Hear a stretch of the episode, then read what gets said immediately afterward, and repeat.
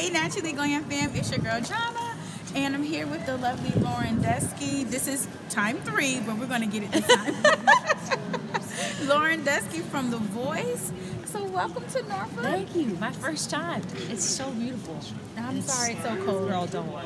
It's normally not this cold, I promise. Warm you. hearts. So corny. true. But true. Hampton Roads, it goes from like summer to Yeah, winter. it and happens so quick. Michigan's the same way. It's Okay. very bipolar.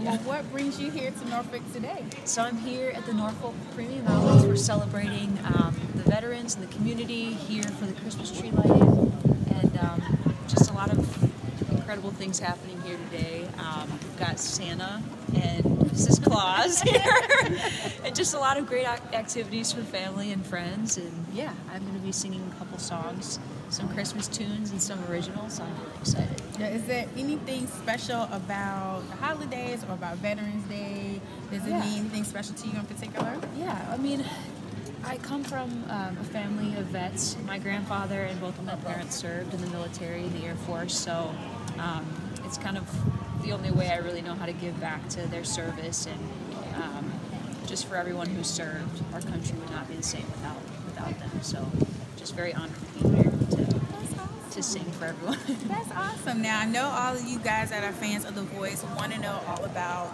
The Voice and what really goes down. So I gotta ask first, what actually inspired you to even try out to go on The Voice? So I had been in Nashville for a couple of years and trying to make it organically, and um, I was working as a caretaker for my friend with ALS, and she really encouraged me to audition, and I had never really thought about it, um, just because being in Nashville, you know, you're in the hustle, and um, I, I just auditioned and thought, you know what, I'll just try and see what happens, and I blinked, and we were at the finale. I'm like, wow.